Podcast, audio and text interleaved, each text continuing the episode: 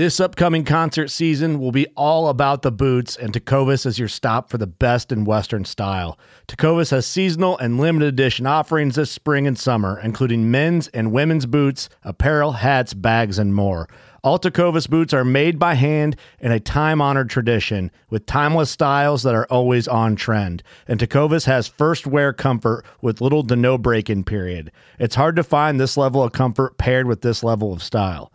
Stop by your local Tecovas store, have a complimentary drink or two, that's WCB style, and shop new styles. The smell of fresh leather and friendly staff are at your service. Many stores even have leather custom branding to make your boots truly personalized. And with regular live music and events, there's no in store experience like it. If you can't make it into a store, just visit tecovas.com. That's T E C O V A S.com. They offer free shipping on all boots, as well as free returns and exchanges, and ship right to your door. Go to tecovas.com and find your new favorite pair of boots today. Fishing like a local isn't just about catching fish. It's about connecting with the environment and the people who call it home. It's about hearing the stories and traditions that have been passed down for generations and sharing unforgettable moments with the people you meet along the way.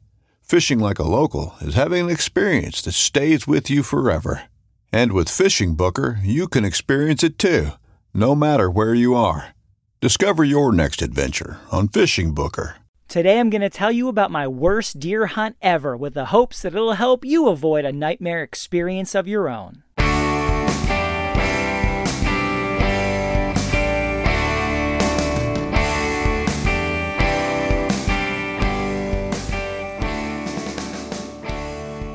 George back with the New Hunter's Guide, the podcast and YouTube channel, helping new hunters get started and bringing new insights to all hunters. I'm your host, George Kanitas, and today, guys, we are going to talk about my all time worst deer hunt. All right, this is now just going to let you know no one was killed, no humans were wounded or injured in any terrible way. It's not that kind of a story, but safety scenarios are super serious stories and things you want to be very careful about. But thankfully, my worst case scenario deer hunt did not involve a breach of safety right? No one was seriously injured or hurt. And hopefully, your worst hunting story ever will also never involve someone being injured or killed because you just took and understood and followed the simple, basic safety protocols of hunting. All right. Always feel like it's very important to stress that.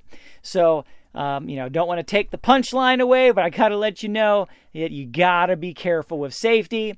And I very much hope that, uh, you know, the worst stories that you ever come across will never involve something that'll hinder or stop someone's ability to hunt another day. All right, so we're going to jump right into it here. Worst case scenario, worst deer hunt that I've had. All right, real nightmare scenario for me because of my values, because of just the way that I like to hunt, because of what I believe about hunting, because of my entire ethos on the subject. And it is further compounded by being a podcaster and YouTube person and telling other people stuff about hunting. And then when something like this happens to you, you can really not want to tell it to other people. You can try to just cover it up and sweep it under the rug and pretend like it didn't happen because you're an all star and you're the, the greatest hunter ever. But the reality is, nobody learns when that happens. And at the end of the day, I have never told you guys anything other than I am just an average hunter who just so happens to have a PhD and a low tolerance for marketing hype, trying to help other people figure out what really works and what doesn't. So I learn by doing, and then I need to tell you guys what I learned by doing for the hopes that you can learn it too and you can avoid it. All right, so we have a nightmare scenario here. And it starts with me waking up early, going to check my phone, realizing I've been locked out of my phone, my Google account's been hijacked, the YouTube channel has been deleted, all of my records and information have been pulled, are missing, sold, or in other people's hands, and we've got a serious issue. Well, actually, no, that didn't happen thanks to Aura, the sponsor of this video. Aura is what I believe the single best comprehensive identity protection software platform on the planet. All right, they provide over 20 different services, one of which kept that nightmare scenario from happening to me. All right, that could have been the end of the new hunter's guide, but thankfully, I've decided to give Aura a try. I'd heard about Aura probably the first time about a year ago ish.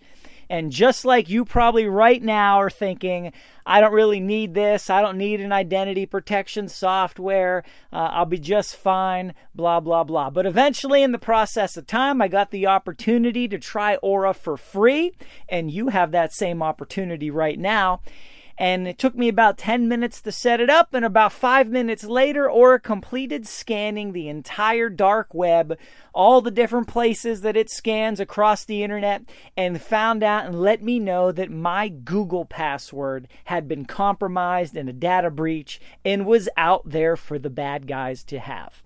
When you find out something like that, it can really mess with your head. Now, thankfully, Nobody had done anything with it yet. So I immediately did a password change and got that taken care of, and that nightmare scenario was avoided. But Aura has so many other things that they offer. They've got antivirus software for your desktop and your mobile, so you can stop paying for that. They have a super easy VPN, so you can stop paying for that. They also provide identity theft insurance as well as protection. So you can stop paying for that. They will provide you with identity theft protection for your kids and your family. So when your kid turns 18 and they go to buy a car, they don't find out that their identity was stolen 12 years ago. Someone ruined their credit and declared bankruptcy, and now they've got serious problems. Aura also will go out of its way in order to constantly petition data brokers to get your personal information taken down from the internet, resulting in less spam calls, less spam text messages, less spam emails, and less spam in your actual physical mailbox. All right, Aura does all this stuff and more, and I was blown away when I first found out about it. I was like, wow, really? It does all of these things. It'll monitor your financials to make sure nothing out of the ordinary happens and then alert you instantly. And it takes just a few minutes to set the thing up, and then it's not like it's something that you need to invest time into on a daily or weekly or even a monthly basis. You get it set up, it will scan the web, it'll give you initial feedback and reports, and then it just works and does its thing. And every now and then it sends you an update, something you were protected from, some adjustment that you ought to make in order to be more protected. And it just does its thing. You can forget about it, you can have peace of mind, and you can move on with your life. They are a US based company with US based customer service, which is really nice if you ever need to call in and ask a question or have an issue or something like that. Now, you can get a two week free trial of Aura by using my code you go to aura.com, A U R A.com slash NHG. But really, the easiest way to do it is just go to my website, newhuntersguide.com, go to the About tab, and then Aura is the first link on the list. You click that, it'll take you right to the NHG page aura.com, A U R A.com slash NHG. NHG is for New Hunter's Guide or go to my website, newhuntersguide.com, go to About, click Aura, and it'll take you right there. You can get a free two week trial. And guys, you start into the two free week trial within the first 20 minutes they will let you know if your information has been compromised. You can take immediate action. You can get that stuff fixed. You don't have to wait for two weeks. You get immediate, instantaneous value, and it can save you from a nightmare scenario just like it saved me. If you're interested in Aura, please use my code because that's the only way that it benefits the channel. aura.com slash NHG. A-U-R-A dot com slash NHG. Or go to the website, New Hunter's Guide, go to About, click Aura. Thank you, Aura. All right, now to the real nightmare scenario.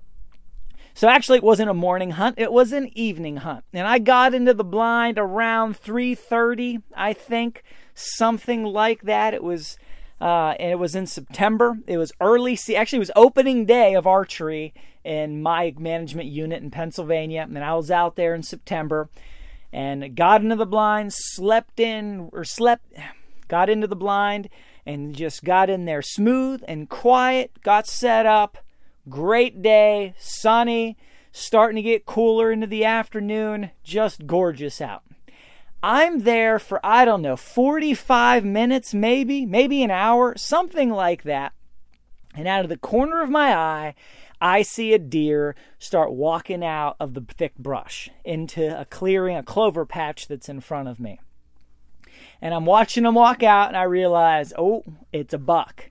Then I realize, oh, it's not just a buck, it's a shooter. Oh, it's not just a buck and a shooter. It's one of the ones that I've been watching on my trail camera through the summer.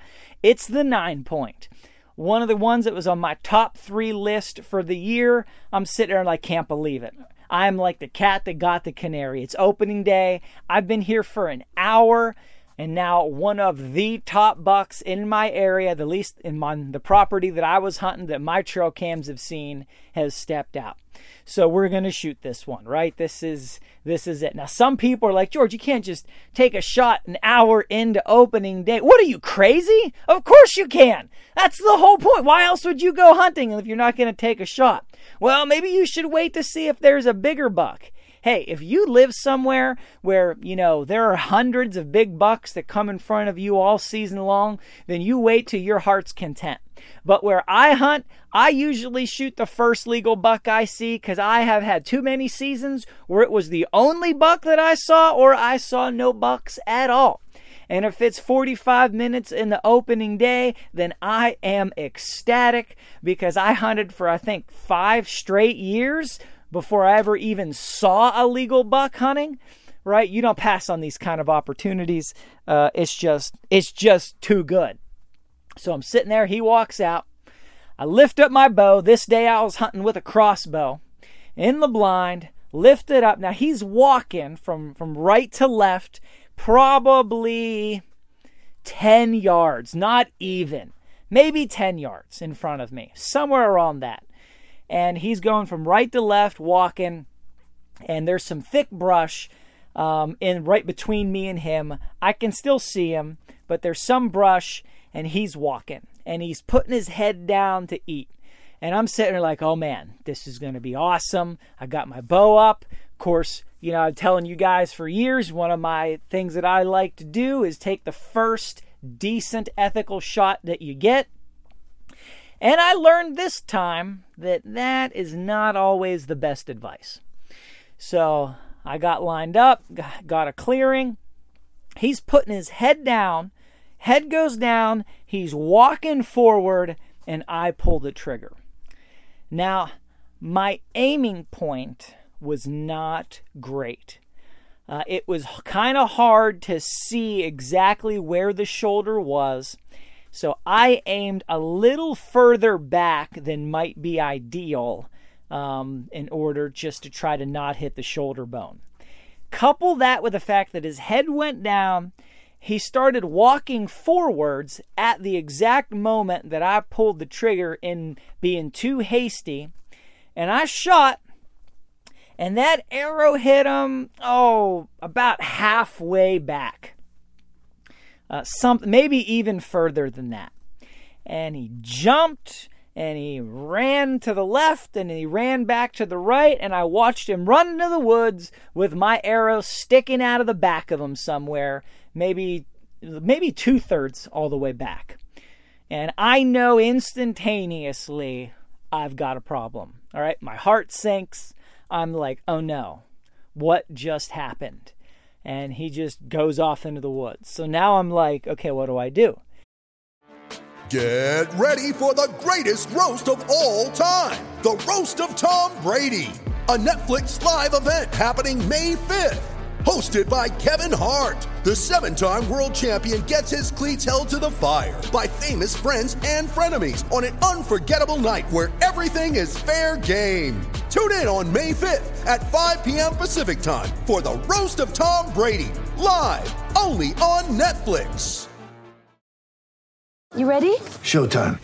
On May 3rd, summer starts with The Fall Guy. Let's do it later. Let's drink a spicy margarita. Make some bad decisions. Yes. Audiences are falling in love with the most entertaining film of the year. Fall guy. Fall Guy. Fall guy. That's what the poster said. See Ryan Gosling and Emily Blunt in the movie critics say exists to make you happy. Trying to make it out? Nope. Because I don't either. It's not what I'm into right now. What are you into? Talking. Yeah. The Fall Guy. Only in theaters May 3rd. Rated PG-13. Uh, I'm just pulse is racing, not sure what to do, feel terrible. And I'm like, okay, well, you know, maybe maybe it worked out. Maybe it was not as bad as a shot as I thought. Maybe I got lucky. Uh, I don't know. So at this point, I'd already made a couple mistakes. So then I proceeded to make another mistake. I was like, well, I'm going to get up and go and see if I can find any blood and try to figure out what kind of blood it is. So I walk down to where I hit him. Of course, there's no blood there. And then I walk around towards where he ran into the woods and I'm looking for blood. And I spot some, and then I see a deer hop away from me back in the woods, I don't know, 40 yards. And so what had happened was he got hit, ran into the woods, and then just stopped. He was just standing there. And so I'm like, all right, I see this, I see what's going on, so let me make another mistake because I haven't made enough yet. So I backed out. I decided I'm going to circle around to try to get ahead of him, and then maybe I can get another shot. Now, guys, if that idea ever crosses into your mind and you're using a bow, just just stop. Just shut that idea down. That may work with a rifle, but you know, think about what my plan is here.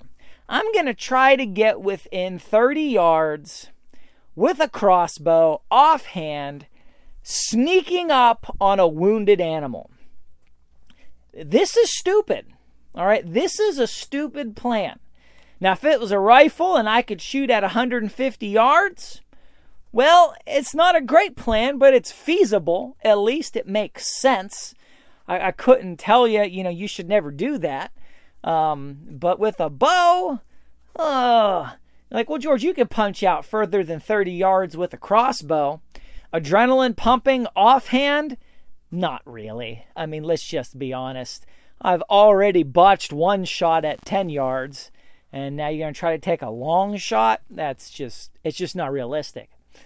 But of course, you couldn't have told me different at that moment. So I'm sneaking around.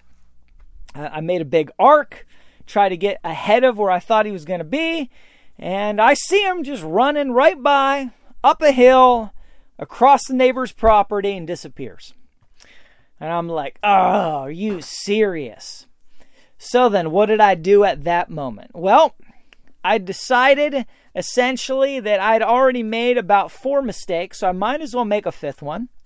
And so I circled back to where the shot originally happened, and I was like, all right, I'm going to try to trail this deer and follow the blood trail. Who knows? Maybe the deer that I saw run across to the neighbor's property wasn't this one. As if.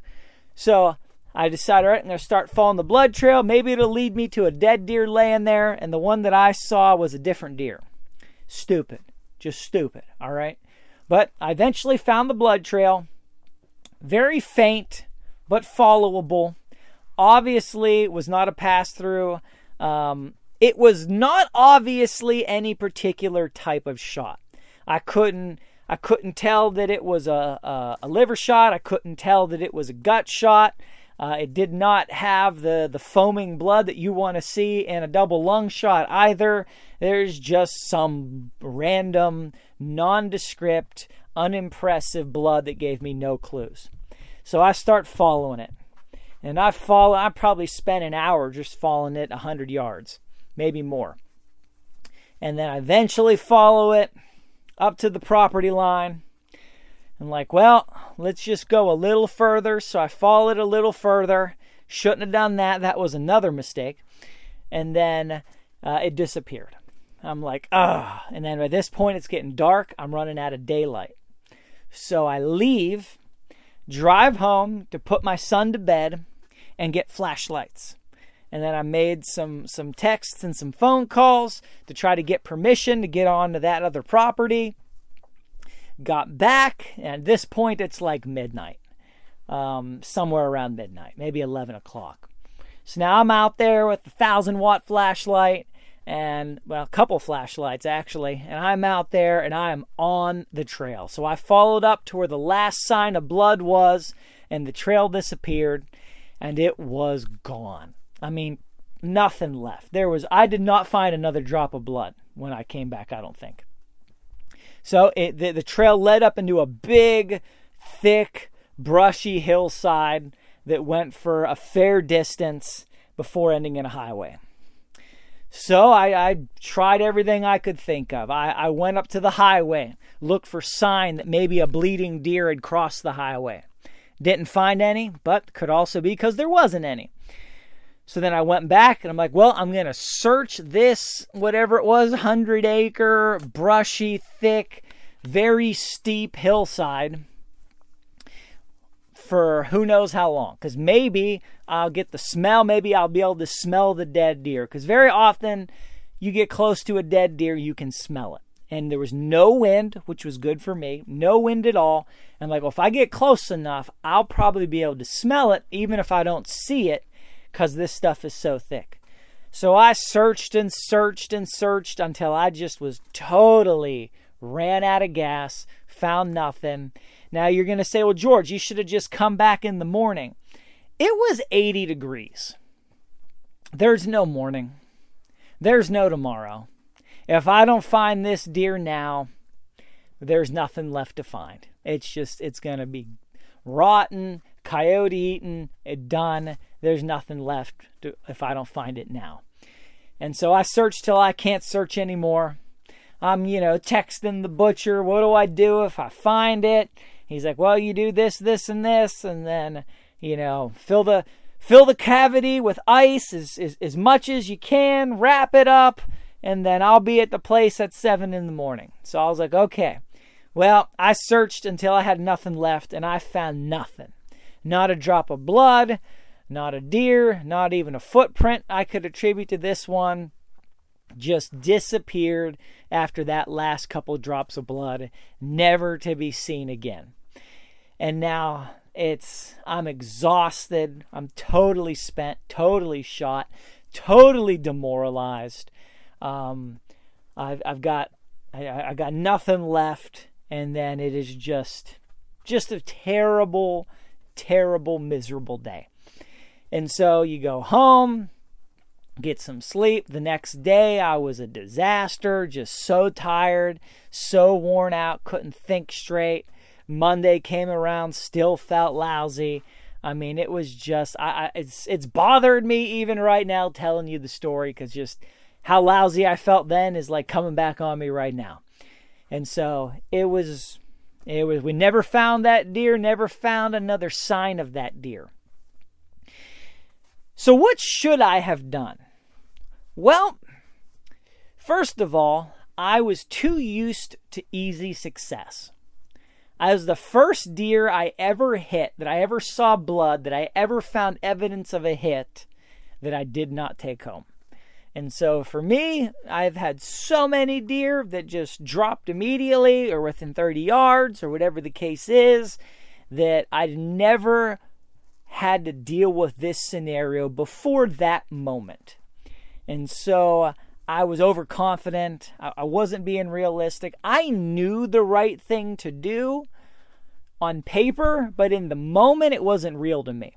So, what should I have done? Well, immediately after taking the first shot and it ran into the woods, I should have just sat there till dark and then just left the blind, backed out, got out of the woods, got into my car, drove home, put my son to bed, got my flashlights, and come back about four hours later.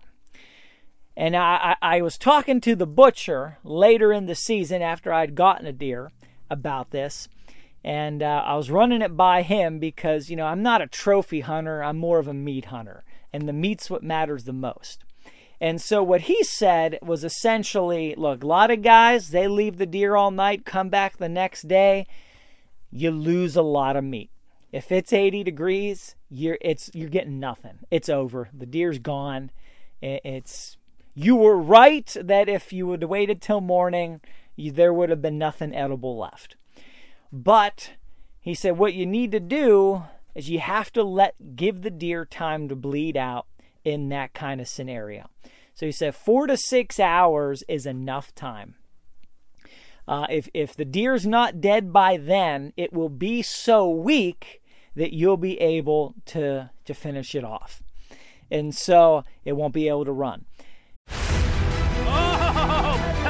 That's awesome. Don't miss Thursdays with Saltwater Experience. Brought to you by Golden Boat Lifts. Every Thursday night from 7 to 10 p.m. Eastern on Waypoint TV, the destination for outdoor entertainment.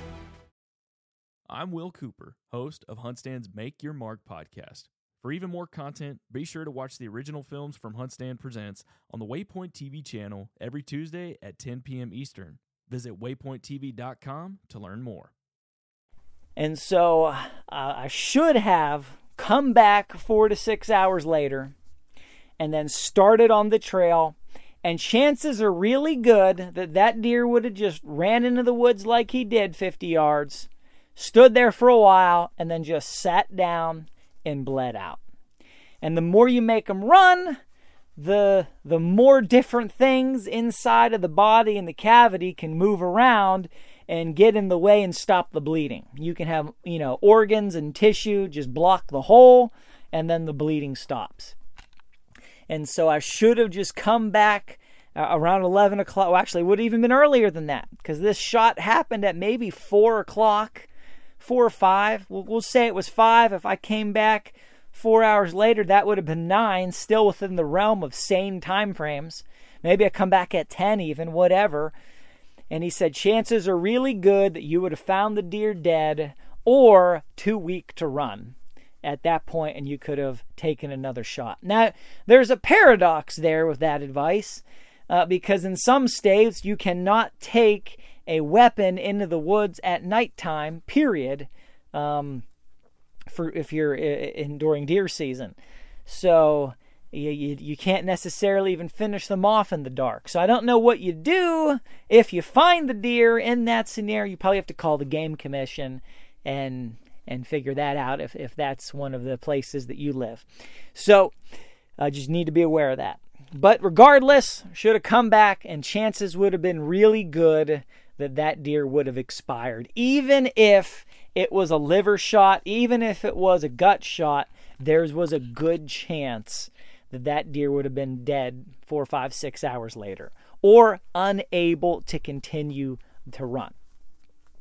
Now, uh, I really wish I would have thought that because at the time I thought, well, it's either now or come back tomorrow, and tomorrow wasn't an option. And uh, I just, too much adrenaline, too much energy, too much excitement, and I just let it go. Just just let go of all sound reason. Didn't know that little tidbit that I shared with you guys. So, what is the bottom line? What is the learning here? Well, the bottom line is this when you take a shot at a deer, you usually know was it a good shot? Was it a bad shot? I've known basically every shot I've ever taken, if it was a good shot or a bad shot.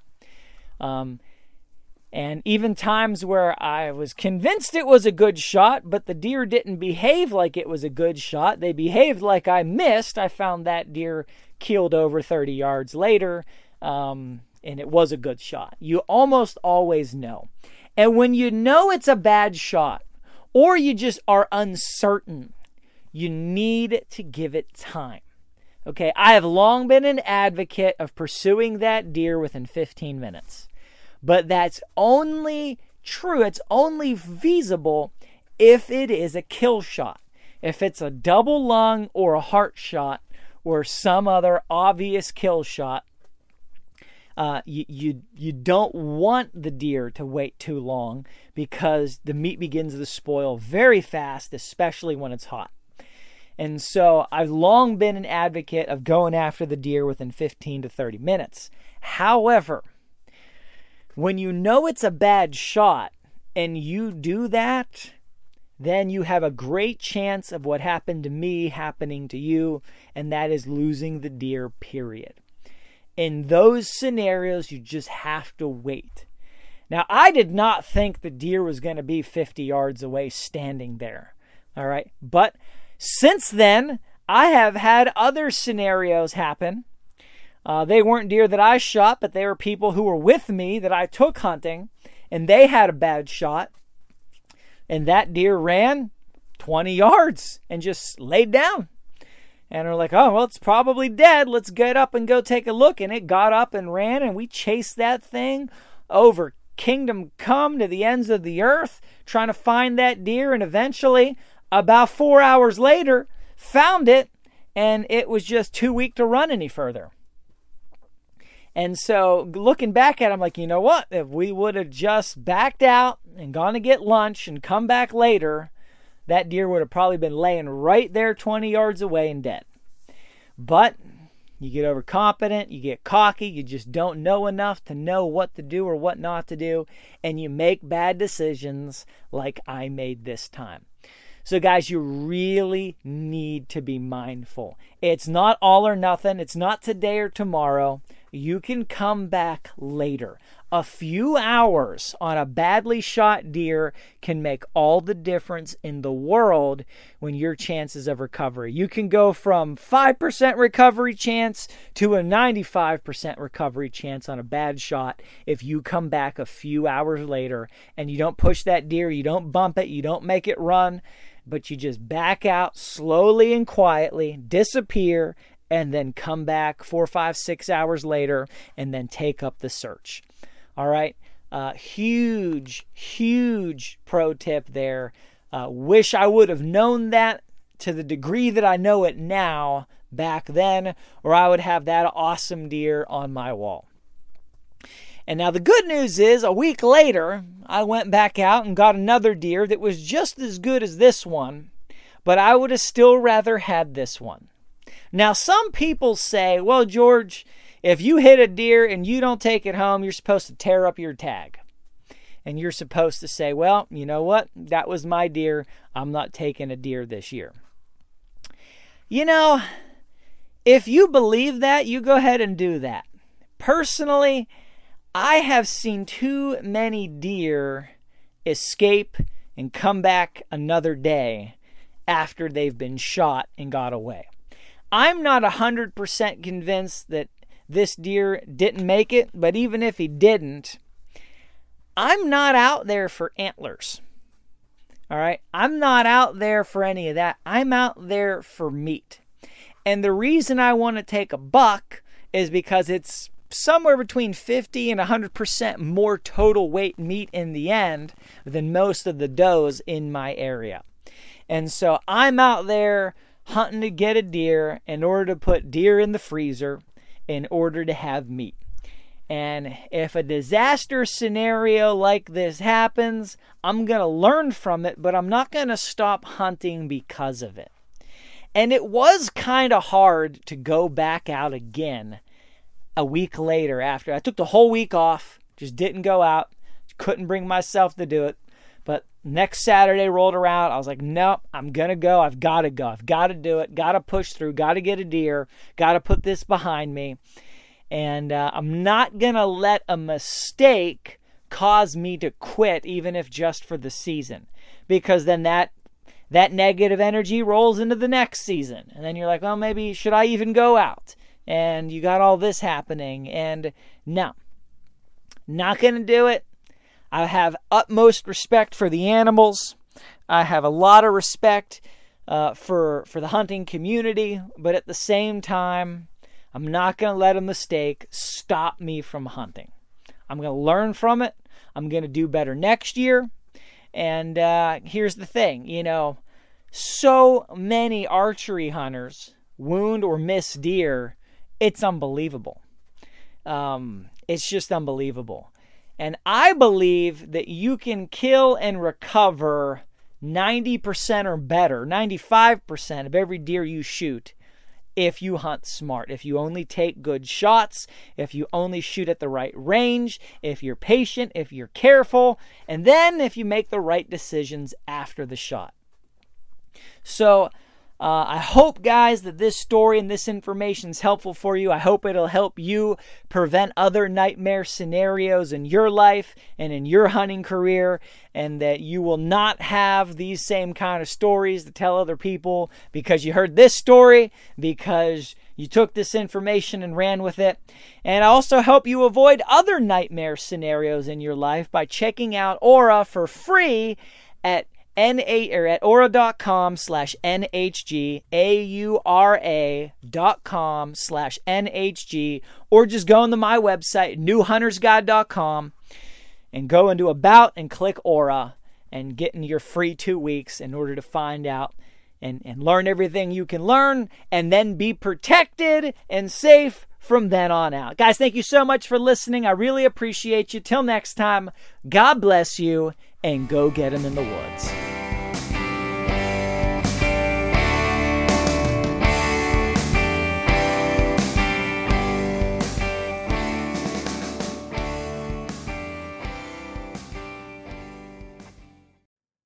I'm Will Cooper, and you're listening to HuntStand's Make Your Mark podcast on the Waypoint Podcast Network. Stick around as I bring you more stories and interviews from veteran hunters and industry professionals who inspire us all to be better equipped in the woods and in life.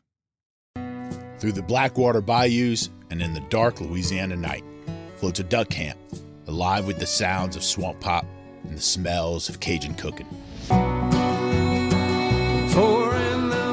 Mississippi Delta in Venice to the Cajun prairies of the Southwest, me and the Duck Camp Dinners crew will be hunting and eating it all. This is Duck Camp Dinner. Join me, Chef Jean Paul Bourgeois, and the whole crew every Monday at 8 p.m. Eastern on Waypoint TV.